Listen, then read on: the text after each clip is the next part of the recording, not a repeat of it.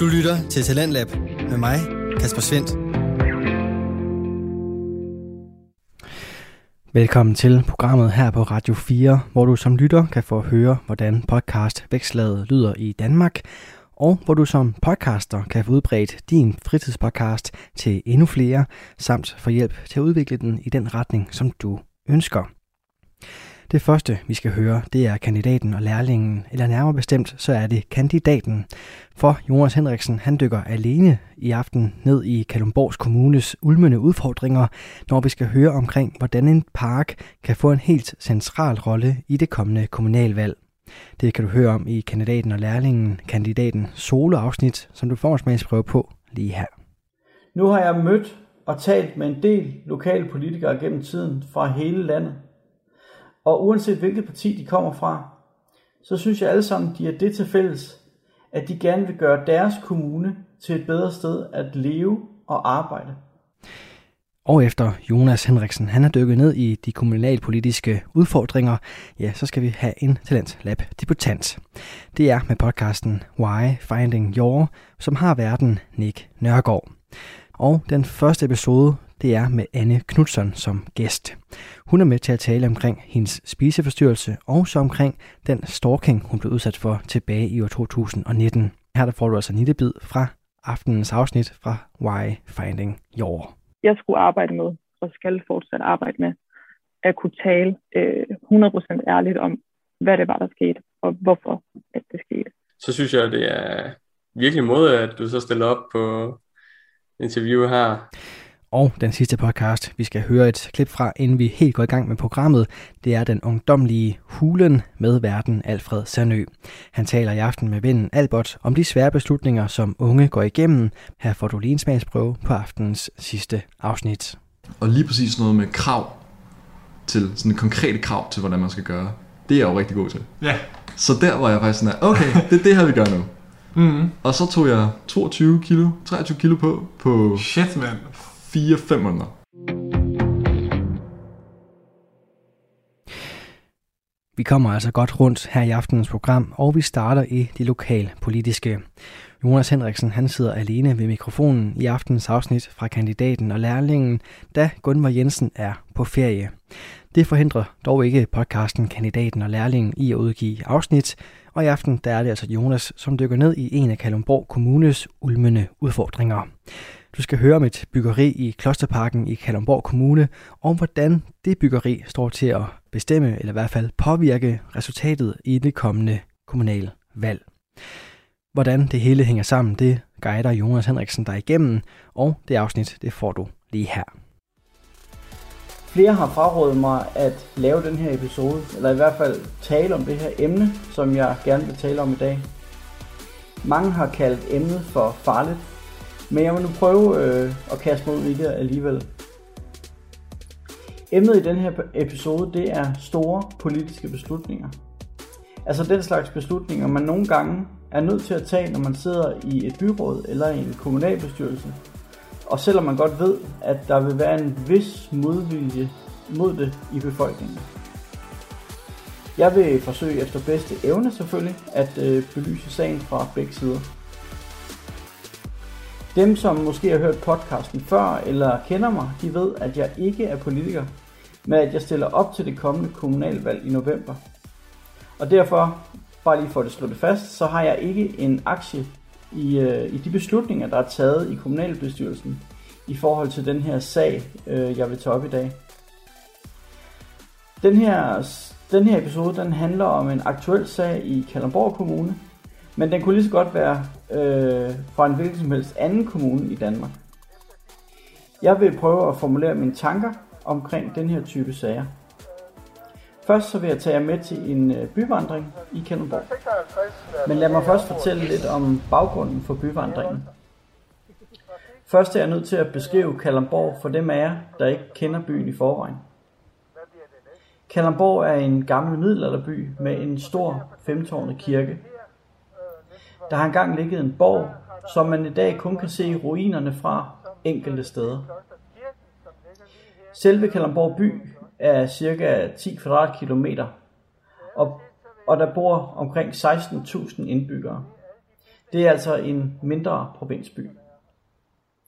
Byen ligger i bunden af Kalamborg Fjord og har derfor en stor havn, som både benyttes til industri og rekreativt af byens borgere og turister. I den vestlige del af byen har vi et område på ca. 3,2 kvadratkilometer med skov, boldbaner, legeplads og skateboardbane. Det område kaldes for Munkesøen og leder op til Klosterparken mod øst. Klosterparken er en lille park på 18-20.000 kvadratmeter ved Kalamborg Gymnasium. Og øst for Klosterparken starter Kalamborg Skågade, den hedder Kortelgade, og starter ved Klostertorvet. Umiddelbart nord for gågaden ligger Møllebakken på ca. 70.000 kvadratmeter, som er et øh, rekreativt område med skov, amfiteater, bænke og græs. Og som du måske kan fornemme, så handler den her politiske sag i Kalundborg netop om en beslutning, der vil berøre noget af byens grønne område, nemlig den 18-20.000 kvadratmeter store klosterpark. Et flertal af politikerne i kommunalbestyrelsen har stemt for at lave en aftale med AP Pension. Aftalen går ud på, at AP Pension får lov at købe et areal i Klosterparken, hvor de må bygge seks etageboliger. Disse nye boliger vil fjerne den offentlige adgang til cirka halvdelen af parken, og det er det, der er stor opstandelse omkring blandt befolkningen i Kalundborg. Som måske kommende kommunalpolitiker, så synes jeg, at det her det er en svær sag at forholde sig til. Man kan have sine personlige holdninger, men som politiker er man vel nogle gange nødt til at træffe nogle svære og upopulære beslutninger, som man måske anser øh, som det bedste for udviklingen af byen. Planerne om byggeriet i Klosterparken er i øjeblikket i en høringsfase, hvor borgerne kan komme med deres synspunkter til sagen. På byvandringen der mødte jeg Hanne Olesen. Hun sidder i Teknik- og Miljøudvalget for Socialdemokratiet. Og jeg spurgte hende, om høringssvarene egentlig bliver taget seriøst. Nå, jeg skriver nærmest hele vejen, som om det er min underskrift. Ja, men det Altså, alle høringssvar bliver jo læst. Øh, og øh, jeg håber, at folk forholder sig til den lokalplan i Klosterparken, for det er den, der er høring på. Og ikke alt det andet, som vi har fortalt, der måske kommer senere. Det er en, en lokalplan, der er i høring, og det er den, man skal forholde sig til. Og jeg læser altid høringssvar, og nogen bliver jeg også påvirket af. Det er slet ikke det. Men byudvikling, jeg har det bare sådan, at der er man også nødt til at tage et ansvar som politiker. Og jeg tror, det er umuligt at lave byudvikling, og så få alle til at stå og klappe i hænderne. Der er altid nogen, der bliver berørt af det, og nogen, der synes, det skal være anderledes, og sådan skal det også være. En stille opstillingsliste eller noget. Det er jo bare... At... Jeg synes personligt, at øh, sagen den er pustet rigtig meget op. Men det er nok fordi, der er et øh, kommunalvalg lige om hjørnet, og nogle kandidater synes, det er en oplagt mulighed for at score stemmer i en ophedet debat. Derfor spurgte jeg også Hanne, om hun ikke synes, det er ærgerligt, at den her sag er kommet op netop nu, lige inden kommunalvalget. Jeg laver en podcast. Jo, det kan man sige.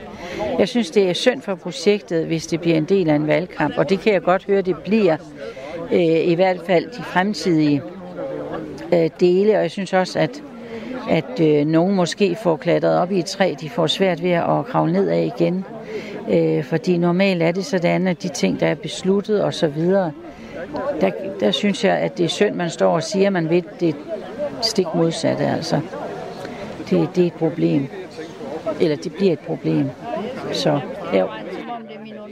Der har været utallige læserbreve mod projektet i de lokale medier, og retorikken på de sociale medier er hård og uforsonlig. Som måske kommende kommunalpolitiker, så kan jeg godt være nervøs for den hårde tone omkring det her projekt. Det fyrer med beskyldninger om urent trav.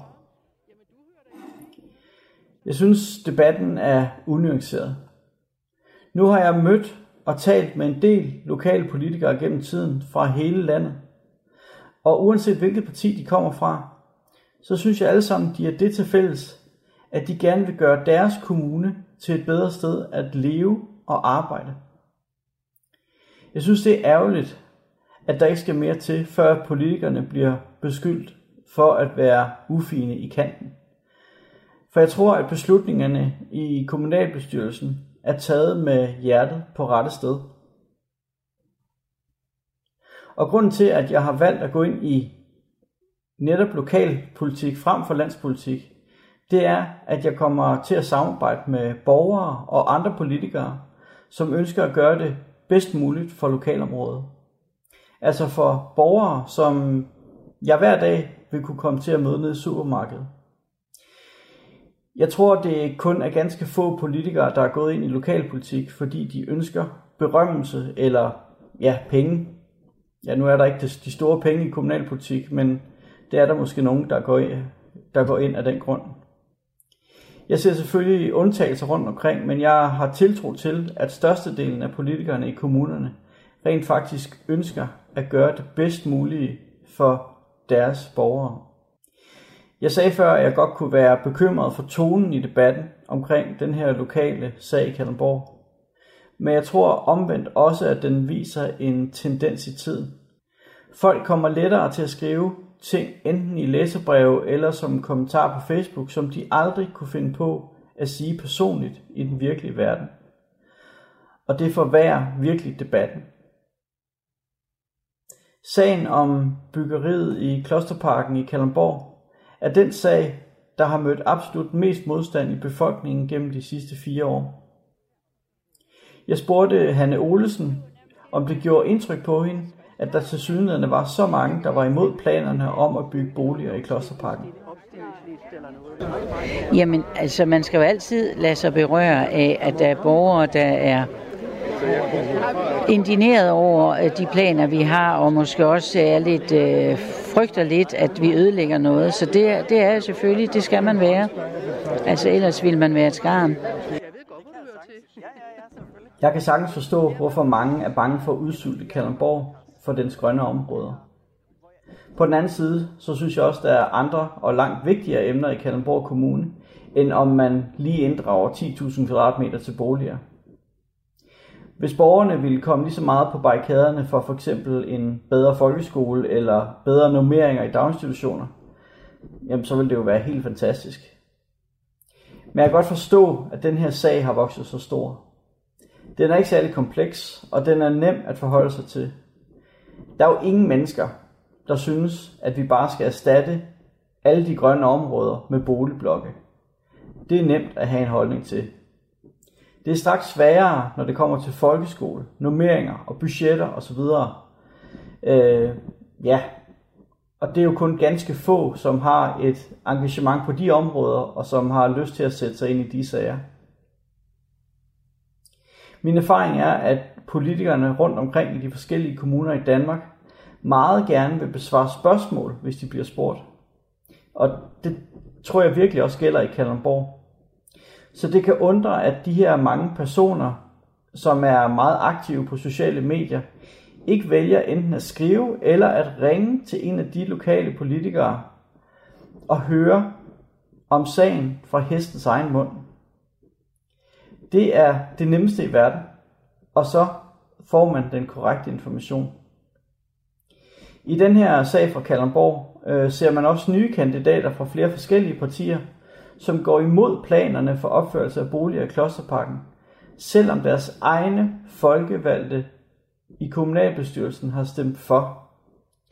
Og de gør det til sydenlande helt selvstændigt og helt uden at tale med nogen af dem, der har været med til at tage beslutningen i kommunalbestyrelsen.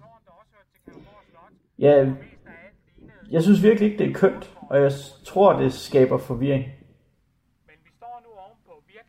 Sagen i Kalundborg er blevet så stor, at en gruppe borgere er gået sammen for at samle underskrifter ind mod projektet. Øh, da man øh, havde nedlagt sygehuset og gik i gang med at etablere skolen... Til byvandringen var der en energisk ældre dame, som gik og samlede underskrifter ind imod byggeriet i Klosterparken.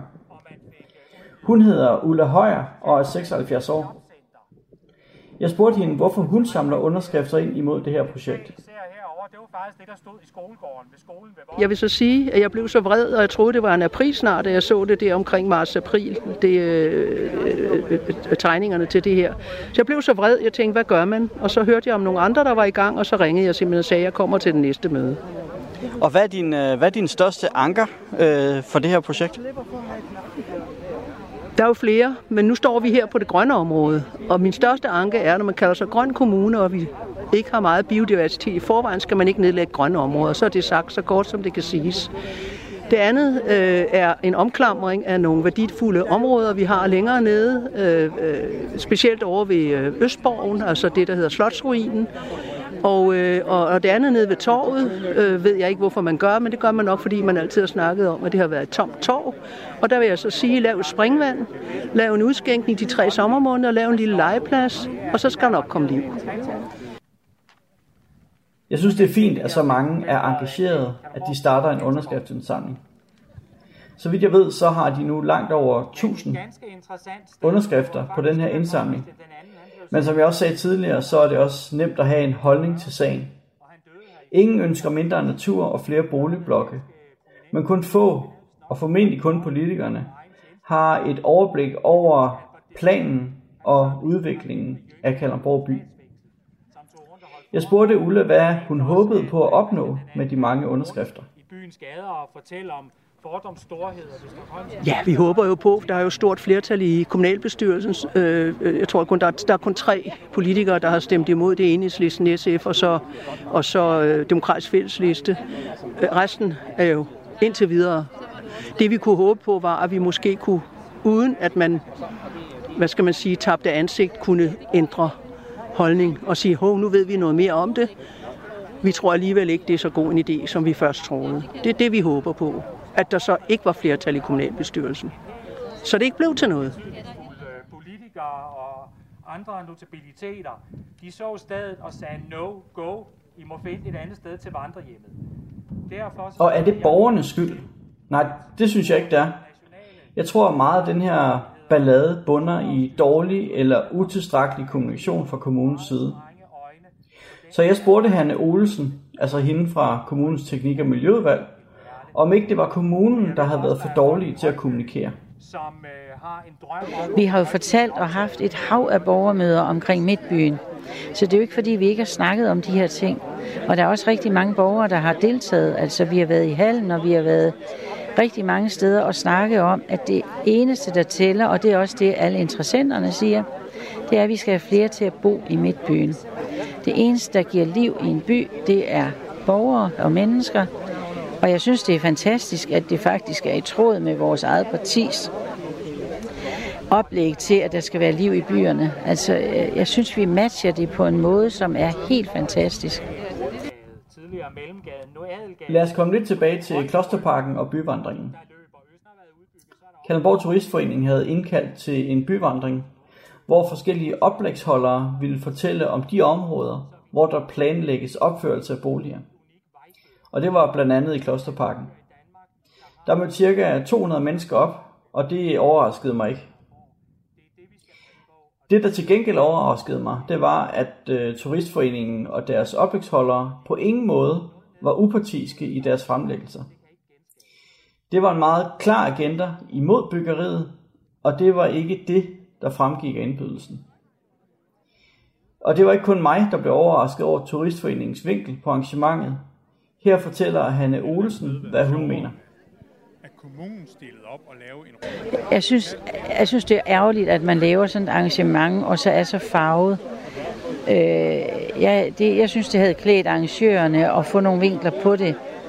Altså, jeg synes, det var utrolig ensidigt, og jeg forstår slet ikke, at man står og fortæller om et oldgammelt projekt fra øh, Kystskoven. Hvad har det med det her at gøre? Altså, øh, jeg havde håbet, at der kom nogle øh, input, og nogen ville kommentere, også af dem, der mødte frem og, og spørge ind til ting og sager. Øh, jeg, jeg synes, at Turistforeningen... Øh, jeg er skuffet over, at de kan finde på at lave et arrangement, der er så farvet. Det altså det, vi På den ene side, så synes jeg, det er forfriskende, at en lokal forening for en gang skyld udtrykker deres holdninger meget klart til et lokalprojekt. Jeg synes ofte, at de går i flyverskjul og ikke kommenterer sager, der faktisk vedrører dem. På den anden side, så er Turistforeningen i Kalundborg en forening, som skal varetage sine medlemmers holdninger og interesser, og som i øvrigt for økonomisk støtte fra Kalundborg Kommune. Det ville undre mig, hvis bestyrelsen i Turistforeningen inden den her byvandring havde været ude og spørge alle medlemmerne om deres holdning til den aktuelle sag. Så man må vel konkludere, at det, der kom frem på byvandringen, det var bestyrelsens holdning til sagen, og ikke øh, nødvendigvis medlemmernes.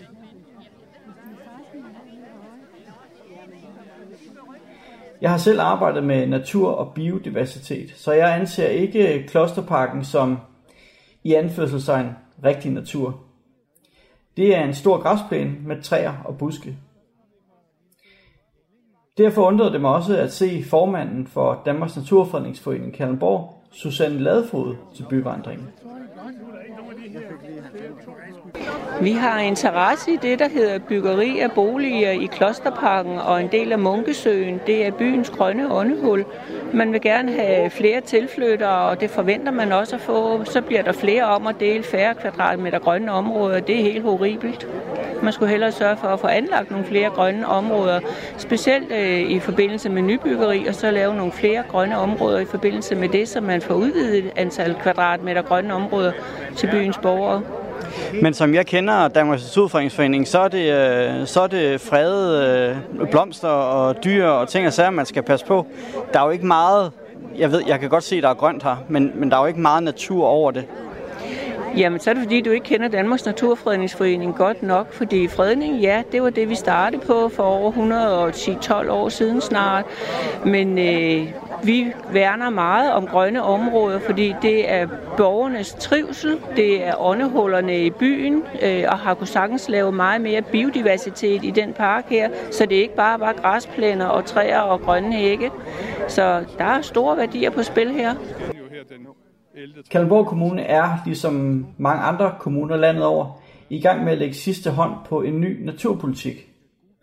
Susanne Ladefod synes ikke, det harmonerer med disse planer. Politisk kommer der formentlig snart øh, kommunens udkast til en naturpolitik øh, til politisk behandling. Den har været konfirmeret udkastet til den i Teknik- og Miljøudvalget. Og der står sort på hvidt, at øh, man vil sikre byens grønne parker. Og det vil jo sige blandt andet sådan noget som Klosterparken. Og sideløbende, så sælger man altså en stor bid af den nu til AP-pension. Det må man jo sige, det er dobbeltmoralsk øh, og utroværdigt, så det basker. Men det er medlem af Teknik- og Miljøudvalget i Kalundborg Kommune, Han Olsen, ikke enig i. Der er overhovedet ikke noget mismask i forhold til det. Altså, øh, naturpolitikken, den er øh, rigtig god, og der skal vi til at lave nogle handleplaner på, hvor det er, vi vil, vil satse på nogle ting og så videre. Men, men det her behøver ikke at, at øh, være i kambolage med det. Vi har så meget natur inde i Kalundborg by, så det er helt vildt. Øh, så det her kommer ikke til at at skæmme, og jeg håber heller ikke, det kommer til at, øh, at mangle på nogen måde. Det, det tror jeg simpelthen ikke. Ja, og det er kun dem, der bor lige der, ja, lige også, og de skal reagere, ikke også? Ja. Og det er svært, hvad man skal mene om sådan en sag her. Jeg kan sagtens se, at kommunalpolitikerne har et ansvar for, at byen udvikler sig med nye boligtyper og liv i bymidten. På den anden side, så hører jeg også, hvad både borgere og Naturfredningsforeningen siger, at de grønne i byen er godt for både øjne og sjælen. Og jeg er så blevet afskrækket af at stille op til kommunalvalget på baggrund af den her sag. Hmm. Nej, det, det er jeg ikke. Men jeg mener, at en tættere og bedre dialog med borgerne kan skabe et bedre grundlag for udvikling. Tak fordi du øh, lyttede med øh, til den her episode, og øh, jeg håber, vi lyttes ved. Du lytter til Radio 4. Hvis du vil høre flere afsnit fra kandidaten og lærlingen, ja, så kan du enten finde dem på din foretrukne podcast Tjeneste, men du kan selvfølgelig også finde tidligere Talents Lab udsendelser, både med og uden den podcast, i vores Radio 4 app eller inde på radio4.dk. Her der fik du alene med mikrofonen den ene vært, Jonas Henriksen, som fortalte omkring det byggeri i Klosterparken i Kalundborg Kommune, der lige nu står til at påvirke det kommende kommunalvalg. Vi skal springe til en ny podcast, og vi skal springe hen til Intelligence Lab Debutant. Why Finding Your hedder den podcast, jeg skal præsentere for dig nu, og samtidig med, at det er en podcast, så er det også en YouTube-kanal. Her der præsenterer verden Nick Nørgaard samtaler med en række unge, og den første episode derfra er med Anne Knudsen. Samtalerne, du finder i podcasten og inde på den her YouTube-kanal, de er alvorlige, og de er undersøgende, og ikke mindst så er de ungdomlige. Og det er fordi, at Nick, vores svært her, han sætter fokus på de udfordringer, som unge står overfor og lever med i deres bagage, når nu de skal ind i det voksne liv. Anne Knudsen, hun har både skulle kæmpe med spiseforstyrrelse og så en ufattelig ubehagelig oplevelse med stalking. Og her der får du aftens første del af de to samtalepartners gode samtale, der både byder på alvor, men også byder på ganske almindelig ungdomssnak. Hør med her. Anne, hun er 25 år, lige om lidt, 24 år. Lige om lidt. Lige om lidt. og øh, lige pt. så er du ledig, men har øh, arbejdet i hjemmeplejen, som du har arbejdet ved øh, ufaglært i tre år. Og lad os bare lige starte lidt øh, stille og roligt ud med det her med hjemmeplejen og det, du har arbejdet med. Er det øh, på et plejehjem, eller er det øh, ude blandt borgerne? Øh, jamen, øh, jeg har faktisk været både på, øh, på plejehjem og i hjemmeplejen. Okay. Øh, men jeg fandt faktisk ret hurtigt ud af, at plejehjem ikke var noget for mig. Øh, selvom at, at, det, at det, man tænker, at der er det rareste, øh, i stedet for at være udkørende hjemmepleje, fordi at man, man skal ud i alle slags lortevær. Men, øh, men jeg fandt ud af, at jeg synes, det var meget rart at komme hjem, øh, hjem til dem i deres personlige hjem, og så også lige, når man, når man så er færdig et sted, så har man lige transporttiden til det næste sted til lige at, at sådan sunde sig selv. Øh, mm. Man har brug for det. Øh, jeg synes plejehjem, det var super kedeligt. Okay. så, øh, så jeg blev der i hjemmeplejen. Er det noget, ja. du sådan har taget med dig sådan, i forhold til at arbejde med sådan ældre borgere og sådan? Er der noget, du tænker sådan, okay, det her det var egentlig fedt at, øh, at få den her oplevelse, eller Hvordan har det været sådan i, i hjemmeplejen? Jamen, altså man kan sige, øh, jeg arbejdede, jeg startede ud som, som sælger, øh, inden at jeg, øh, at jeg kom i hjemmeplejen. Og øh, hvad hedder det, sådan sideløbende med det, der var jeg bare tænder i weekenderne. Så jeg havde sådan et, altså et kæmpe øh, skift. Altså jeg kunne gå fra en vagt i hjemmeplejen. Jeg kørte aftenvagt, og så skulle direkte ned på barn og være der resten af natten.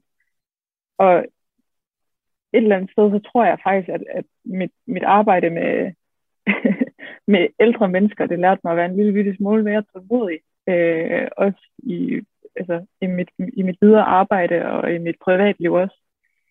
Øh, altså, der har jeg, så har jeg bare lært om mig selv, at jeg er nok også en gammel sjæl. Jeg er nok lidt ældre, end jeg troede. Okay, men, fantastisk. Det er jo to vidt forskellige verdener. Sådan. Hvor længe stod du i bar så? Fuldstændig. Jamen, det gjorde jeg så. Øh, jeg fik jobbet øh, samtidig. Øh, og så, jamen, det, det, jamen, det gjorde jeg så indtil for, indtil 19. Og, øh, ja, så startede i, ja, det var så nok kun et år, at jeg var bare til siden af. Okay.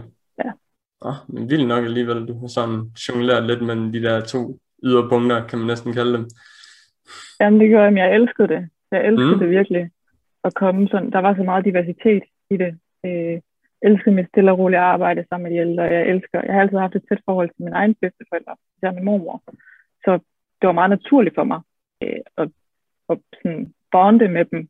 Øh, og det der med at altså skulle hjælpe med, med al personlig pleje og så videre. Det gjorde mig ingenting. Jeg synes kun, det var rart. Men så synes jeg også, efter efter sådan otte timer, hvor man måske har haft nedkald med en hel masse afføring og øh, folk, der er faldet og sådan noget. Så synes mm. jeg fandme, det var dejligt at komme ned på baren, og så fik jeg nogle drinks nogle gange samtidig med, at jeg så servicerede folk, mm. og du ligesom lige fandt tilbage til sådan mig og ja. min alder og mit segment.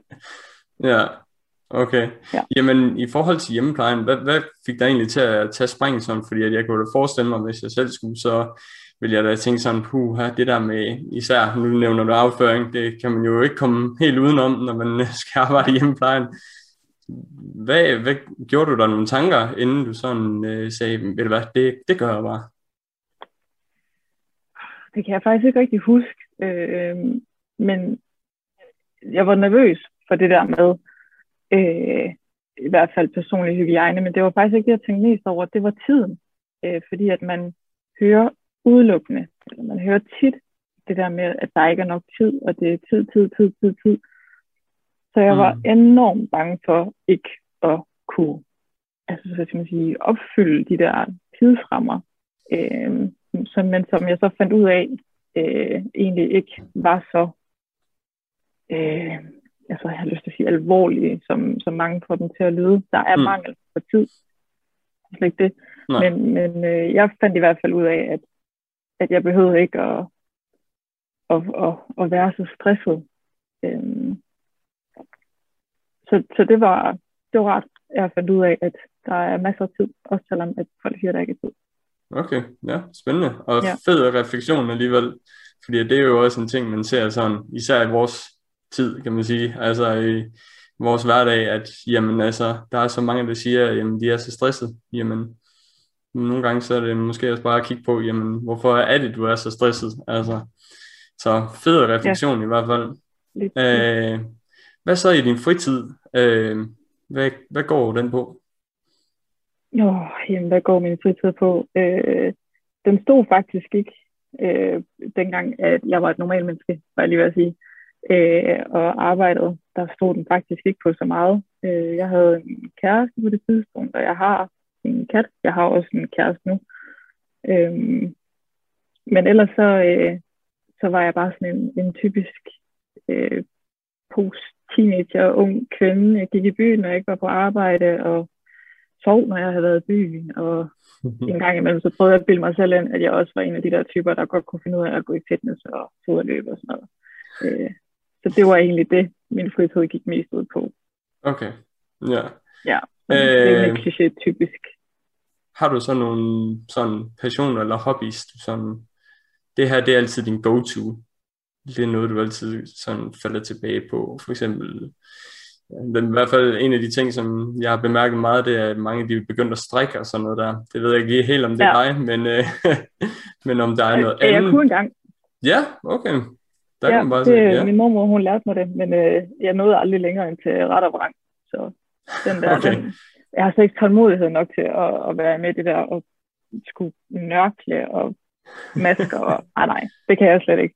Nej. Men øh, jeg tror, min, min go-to, det må være, altså det må være løb det, selvom at det er pisse nederen, så har jeg bare fundet ud af, at det, hvis jeg skal bruge min tid på et eller andet, så, så er det det. Okay. Ja. Så løb, det er en sted, hvor du sådan lidt søger hen, når det er, at uh, der er noget tid, der enten skal brændes af, eller du lige føler, fordi ja. du sagde det der med fitness, men det er måske ikke så meget dig sådan, at gøre det Nej, så... for sundheden? Nej, eller, det var det. Mm. Nej, det var faktisk mest for... Øh, jamen, det var fordi, dengang jeg startede med det, der var det nærmest sådan en trend øh, at gå i fitness. Jeg startede med det, da jeg gik i gymnasiet, øh, da jeg kom i første G, fordi at det gjorde folk. Øh, og så tænkte jeg, at det skal jeg da også. Øh, og jeg kunne godt lide det, og jeg blev ved med det, og har gjort det indtil, ja, indtil, hvornår har det så været, indtil 20 eller sådan noget, der tog jeg så ud og, og rejste. Øhm, men det er sådan en tilbagevendende ting, styrketræning, men, men jeg har altid bare, tit så er jeg bare endt med at løbe til de der løbebånd, og så fandt jeg ud af, at jeg gider sgu ikke at betale 300 kroner i måneden for at tage der noget løb, når jeg lige så godt bare kan tage ud. Nej, nej men fair nok. Så, Hvis man finder ud af, at det, ja. det, det eneste, man har lyst til, så, så giver det god nok mening. Ja, der. lige præcis. Okay, jamen øh, spændende. Jeg tænker, at øh, vi stille og roligt måske kan bevæge os øh, lige så stille hen i din historie. Øh, som ikke er blevet nævnt endnu, så øh, har du arbejdet med noget spiseforstyrrelser. Øh, og øh, jeg tænker, om du måske vil uddybe den historie lidt. Hvor, hvor startede den, og sådan lidt, hvad, øh, hvad skete der i, i hvert fald i primært i starten af, af det her, øh, den her spiseforstyrrelse her? Ja. Jamen, øh, jeg fik diagnosen bulimi. Det hedder jo så fint på latinsk bulimia nervosa. Øh, den fik jeg i september 19. Og for inden da, der havde jeg ligesom langsomt fra, fra 2019's begyndelse, og så ind til, til sensommeren, hvor jeg får min diagnose, der øh, skete der et eller andet ryg i min, øh, i min, i min kostvaner og i min adfærd sådan generelt. Jeg blev lige pludselig mere, øh, jeg blev lige pludselig mere restriktiv og firkantet og og så helt vildt ustabil alligevel. Mm. Øhm, og det var egentlig ikke fordi, at øh, der som sådan skete noget i mit liv. Altså min kæreste og jeg var lige gået, som min ekskæreste var lige gået fra hinanden, og jeg skulle til at, at, at bygge en tilværelse selv, for jeg havde, ikke, jeg havde ikke prøvet at bo alene på det tidspunkt. Så jeg ligesom finde ud af, hvad, hvad er mit liv? Hvem er jeg og Nala, min kat? Hvem er vi? Hvad gider vi? Øhm, og så møder jeg en fantastisk kvinde, øh, som jeg er stadigvæk kærester med i dag. Øh, og hun flytter hurtigt ind hos mig, og så opdager hun, at der er noget galt. Hun lægger mærke til, at, at, at mine vaner de ændrer sig. Øh, jeg fortæller hende i fortrolighed, efter nogle måneder, hvor vi har været sammen, at jeg en gang imellem har problemer med at holde maden i mig. Altså jeg får simpelthen dårlig samvittighed, når jeg har spist et eller andet junk food, og har mm. gjort det sådan, har haft det svært med det sådan løbende igennem min teenageår, men det er aldrig noget, jeg har, undskyld, har praktiseret, øh, hvad skal man sige, fast.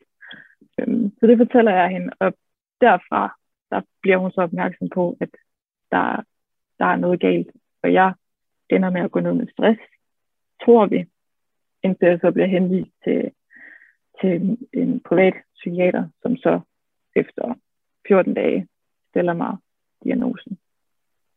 Okay. Mærkede du selv noget til det i forhold til det her med, at du ændrede adfærd? Altså så du selv nogle signaler? Nu var det jo meget din kæreste, du siger, der, der gjorde dig opmærksom på det, eller hun var i hvert fald meget opmærksom på det. Men så du selv noget, også i forhold til der helt i starten, om for eksempel, da du, du siger, at, at du var godt klar over, at du, du gjorde noget, for eksempel, du fik dårlig samvittighed, og, og at du så måske kunne holde det i dig. Var det noget, som du blev mærke i selv, eller var, var, tog du det sådan egentlig, som om det var egentlig var noget, som kom og gik forhåbentlig igen? Jamen, ja, altså, i forhold til at, at lige så godt kalde en, en spade for en spade, og altså, i forhold til at mm. kaste op, ja. øh, så, øhm, så vidste jeg godt, øh, når jeg stod der, øh, og bagefter og før, og så videre, at, at det var ikke normalt, at det var ikke sådan, det skulle være alle, eller de fleste er bekendte med, med anoreksi og bulimi, og jeg vidste godt, at det var ligesom øh, et af symptomerne øh, på bulimi, men altså fordi at at det var så sjældent, og det kun var en gang imellem i løbet over en lang årrække, så har jeg jo ikke altså, tænkt over det andet end, at, at jeg selvfølgelig vidste, det var forkert, når det skete. Men det, der så sker, øh, mens at, at øh, Anna hun bliver opmærksom på det, det er, at jeg bliver selv, det eneste, jeg selv bemærker, det er, at jeg, jeg får en ustyrlig kring til mad hele tiden. Øh, mens jeg er Anna hun arbejder på det her tidspunkt, og jeg er sygemeldt, går rigtig meget alene derhjemme, og jeg har fået at vide, at jeg skal komme ud i naturen, jeg skal gå ud og handle, jeg skal, skal gøre alt muligt for at, at holde mig selv i gang. Og når jeg er ude, så får jeg bare en ustyrlig trang til mad. Og det er ikke kun én ting, det er alt. Jeg har taget mig selv i at køre fra det ene sted til det andet for at komme hjem med en ordentlig stak mad, og så bare kværne på to minutter, og så bagefter løb ud og kaste op. Og det kom oftere og oftere øh, hen over sommeren, øh, og så ind til vinteren. Mm. Der gik det helt amok. Øh, og det havde jeg ikke rigtig prøvet før. Altså at mm. få de her ædeflips. Jeg tænkte sådan der, okay, for jeg har læst om det, at det er meget normalt, at, at fordi at man som bulimiker faster øh, en hel dag, fordi man ikke vil spise, så ender man ikke at kunne, øh, kunne modstå trængen til at spise, så ender man med at overspise, og det kan godt ende ud i de her nærmest maniske øh, ædeflips. Ja. Og jeg tænkte sådan der, ah, det passer ikke, sådan er jeg ikke vel. Men, men det, det sker faktisk. Ja. Det, kan, det kan ske. Øh, ja. så, øh, så der, det var nok, altså det var det, som nok fik mig til at sådan anerkende, okay, der er noget her, som ikke er, som det skal være. Du lytter til Talentlab med mig, Kasper Svendt. Vi er i gang med aftens andet podcast afsnit her i Talent Lab, programmet på Radio 4, der giver dig mulighed for at høre nogle af Danmarks bedste fritidspodcasts. En af dem er podcasten Why Finding Your, som er lavet af Nick Nørgaard. Og den første episode derfra, der hører vi her til aften. Den har gæsten Anne Knudsen, og samtalen dykker ned i både spiseforstyrrelse og stalking. Hør med videre her. Men som jeg forstår på dig, så var du allerede inde i et forløb sammen med, var det lægen, eller var det noget øh, ernæringskonsulent ja. eller noget? Det var egen læge. Det var en læge. Øh, ja, det var en læge, hvor hun, hun sygemeldte mig først, var jeg sygemeldt en måned eller sådan noget med stress. Og okay. så, da det ikke blev bedre, øh, og vi så snakkede vægttab og så videre, så øh, henviste hun mig øh, til en psykiater. Og så okay. tog det ligesom fat derfra, ikke? Men ja. var det så før eller efter, hvor du begyndte at få de her øh, edeflip, øh, hvad man kan kalde dem? Jamen, det var faktisk øh, samtidig. Øh, det var lidt ligesom om, det har sådan været en, en gentagende øh, ting i, i hele mit forløb, at når jeg er begyndt at få noget hjælp, så mm. eskalerer tingene, så bliver de værre. Og det siger de er meget normalt, øh, fordi at det er noget nyt, som, som ens hoved og krop skal vende sig til, og det, altså, man bliver bange og uvandt, og derfor så kan symptomerne godt blive værre. Øh, så øhm, hvad var det, du spurgte mig om? det var, det er helt i orden, og det er også super godt. Men det var bare i forhold til, jamen, hvorhen i forløbet begyndte du at få hjælp, og følte du egentlig, at den hjælp, du fik, var noget, som, som gav dig det, du, der skulle til for, at du sådan lige så stille kunne begynde at overvinde det, eller hvor, hvor var vendepunktet, og så hvad var det så, der begyndte at gå godt i forhold til, at du siger, at det hele det eskalerede til det dårlige, jamen, hvornår begyndte vi så at gå den rigtige vej? Øh, jamen altså, taget betragtning, at min, øh, at min diagnose nu har ændret sig fra bulimi til atypisk anoreksi, der kan man jo så sige, at det er ikke rigtig gået den rigtige vej øh, siden da. I hvert fald ikke ifølge fagfolk. Øh, jeg har hele vejen igennem haft enormt svært ved at anerkende det faktum, at jeg er syg. Det kommer og går sådan lidt fra dag til dag, eller fra time til time, at jeg godt kan anerkende, at jeg er syg, og at jeg ikke er syg. Så på, da jeg starter ved min psykiater, øh, som jeg er meget, øh, hvad hedder sådan noget, det, det er ikke, øh, jeg er ikke fan af det, du ved, jeg prøver at slippe udenom, og, øh, og tænker, at det, det er ikke for mig. Mm. Men jeg gør det for, for Annas skyld.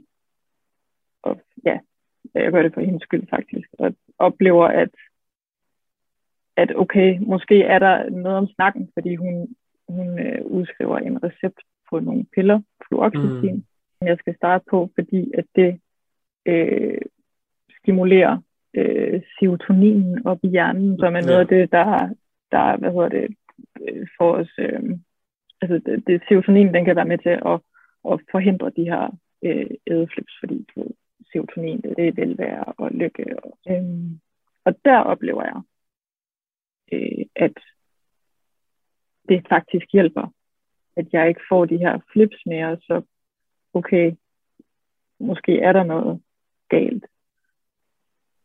Og så fortsætter jeg jo egentlig bare med, med samtaleterapi, og jeg synes, det hjælper. Det synes min omgangskreds ikke. Okay. Øh, Hvorfor synes ja. de ikke det i forhold til, at du selv mærker, at øh, er der noget, de ser, som der måske ikke er noget, som man selv lige ser? Øh, selvom man føler, at man har det godt, jamen, så kan det godt være, at de ser et eller andet, hvor man tænker sådan, okay, hvad er det egentlig lige præcis, de får øje på, som jeg ikke lige ser? Ja, lige præcis. Øhm, og jeg tror, det de ser, det, eller det som, altså Anna, hun er mit, mit nærmeste menneske, vi bor sammen. Så det hun ser, øh, det er, at jeg bliver ved med at tabe mig, og at jeg stadigvæk ikke, altså jeg er ikke, jeg er ikke blevet gladere, jeg er ikke blevet nemmere at være sammen med, faktisk tværtimod. Øhm, og jeg er stadigvæk mere restriktiv med mad, og nu går jeg fra øh, og stadigvæk at spise, skulle spise mine måltider, til at de mm. så bliver mindre og mindre og mindre, så til sidst kun havde vores fælles måltid om aftenen. Og, og det er så sådan noget, hun ser. Og mine forældre, det er sådan noget med, at når jeg er hjemme hos dem, så du plejer da at spise det her, og hvorfor kan du ikke det, og så videre. Okay. Så videre ikke? Yeah. Men samtidig med alt det her, der foregår det her stalking også, så det påvirker enormt meget, altså hele, hele min, min, øh, min eksistens. Øh, så det havde også virkelig meget at, at sige i forhold til appetit.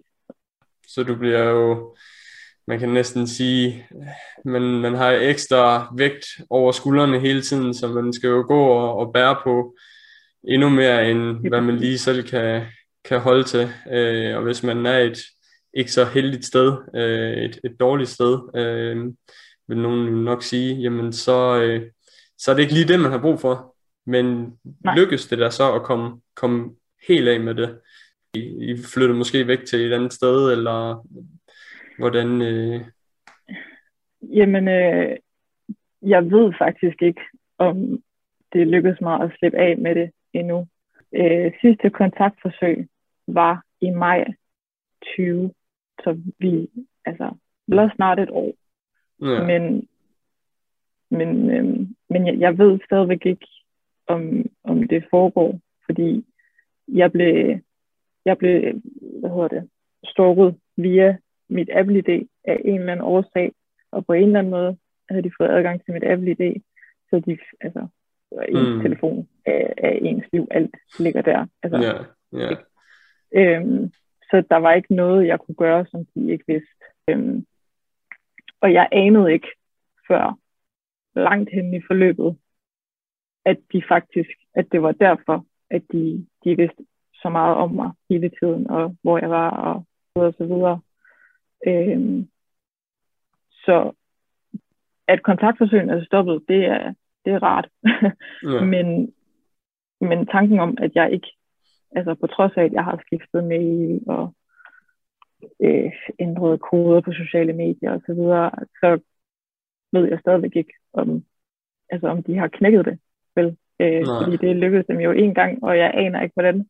Så de kan jo lige så godt gøre det igen. Hvordan har du det så med det hele, altså, og med uvidstheden? Påvirker det dig? Som... Øh, ja, øh, mm. det lever jeg med hver dag, øh, og har gjort det lige siden det startede. Øh, jeg har gået i et øh, individuelt forløb på Stand Stalking Center, som jeg har været meget glad for. Øh, og der fik jeg at vide, at jeg skulle, øh, hvad hedder sådan noget, jeg skulle eksponere mig selv øh, for den her frygt, at jeg skulle, altså jeg skulle, for, jeg skulle bare blive ved med at bruge min telefon, og jeg skulle ikke være bange for at skrive min adresse øh, til folk og sådan noget. Øh, men det er fandme lettere sagt end gjort. Øh, jeg er ja, stadigvæk, øh, hver gang, at jeg øh, skriver min adresse til folk, eller min mailadresse, eller et eller andet, nogle personlige oplysninger, så skynder jeg mig at slette dem igen. Lige så snart de sendt, sletter jeg. Og jeg mm. ved ikke engang, om det er hurtigt nok. Og nogle gange så vågner jeg op om natten og tænker, fuck, jeg glemte at slette det her. Øhm, så jeg lever med det som sådan en, sådan en vane, altså ligesom at, et, altså at, du ved, man går bare ud og tømmer opvaskeren, fordi du ved, det gør ens hjerne bare, det siger man, det skal jeg, eller sådan, for mig der er det også bare blevet, altså, en, en integreret del af min hverdag, at jeg er så påpasselig med min telefon, og at jeg øh, ikke går ud om aftenen uden Anna, og at jeg konsekvent, altså jeg ved, at jeg, jeg ved, at jeg bliver forfulgt, men det er der ikke nogen andre, der ved. Men, mm. øh, så, så altså, jeg, jeg lever, øh, jeg lever et, et virkelig nederen post-stalking liv. Har du ja. fået nogle værktøjer eller noget til sådan at, at hjælpe dig sådan videre med det? Nu, nu nævner du det med, øh, med den forening, som der går ind og siger, at jamen, du skal egentlig prøve at leve så normalt et liv som muligt, er jo basically det, de siger. Men ja. har du fået nogle altså sådan konkrete værktøjer til, hvordan man stille og roligt kan få stabiliseret sin, sin hverdag, så man måske kan komme altså med små musestep væk fra øh, den hverdag, som man, man går i, så, man, så du netop ikke det her har det her i baghovedet mere, men måske faktisk kan komme, måske aldrig 100% af med det, men hvem siger ikke, at man kan komme 80% af med det, så du måske ikke har et nederen pos øh, stalking liv, altså fordi jeg kunne ikke engang forestille mig, hvor forfærdeligt det må være at leve med en frygt for, at der er nogen, der kigger ind over skulderen hele tiden. Altså, øh, så i stedet for måske ja, få nogle værktøjer, der så siger, jamen, det kan godt være, at de er der, men nu er jeg enten blevet stærkere, eller jeg har i hvert fald lært at håndtere øh, den, den følelse, det, det giver mig. Har du fået ja. sådan nogle? Ja, altså om jeg har fået nogle konkrete redskaber, det ved jeg sgu ikke. Øh, det har jeg garanteret, men jeg husker det ikke så godt.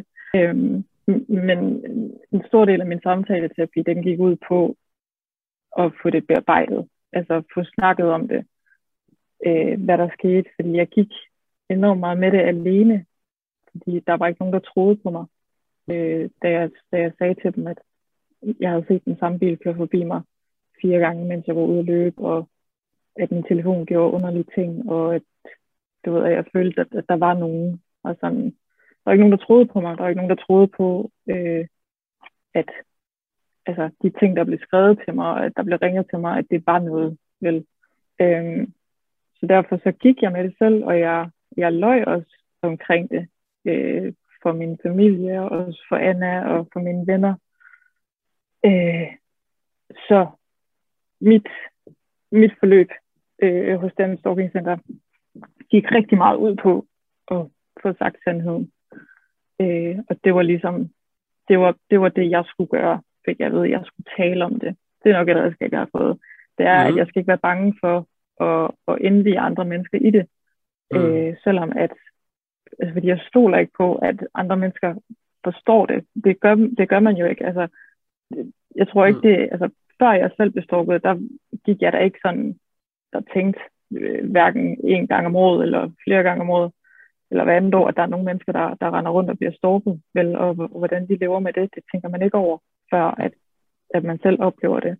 Voldtægt og mor og sådan noget, det, det er ret common altså, i medierne, og der bliver der er sindssygt meget fokus på det, fordi at, at man er så uenig med strafmålingen, og at voldtægter de går op, og så er der så mange og så mange mor, og sådan, det, du ved, det, er mm. meget, det er meget aktuelt hele tiden, og stalking det er så ukendt et fænomen endnu i Danmark, at der er ikke, altså, der er ikke særlig mange, der ved, hvad de skal gøre, når det mm. sker.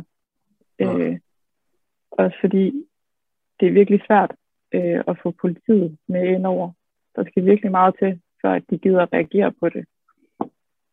Øhm, så jeg, jeg skulle arbejde med, og skal fortsat arbejde med, at kunne tale øh, 100% ærligt om, hvad det var, der skete, og hvorfor at det skete. Og mm. det har jeg stadigvæk svært med. Okay. Så synes jeg, det er virkelig måde, at du så stiller op på interview her, og vil åbne dig på den her måde her, det øh, kan jeg da kun anerkende, at det, det er jo helt vildt. Radio 4 taler med Danmark. Og vi er nødt til at gøre plads til nyhederne her på Radio 4, men i næste time, der står den på den sidste bid fra podcasten Why Finding Your med verden Nick Nørgaard og gæsten Anne Knudsen, mens du også får en hel episode fra Hulen, den ungdomlige podcast med Alfred Sernø. Men altså først her kommer dagens sidste nyhedsoverblik.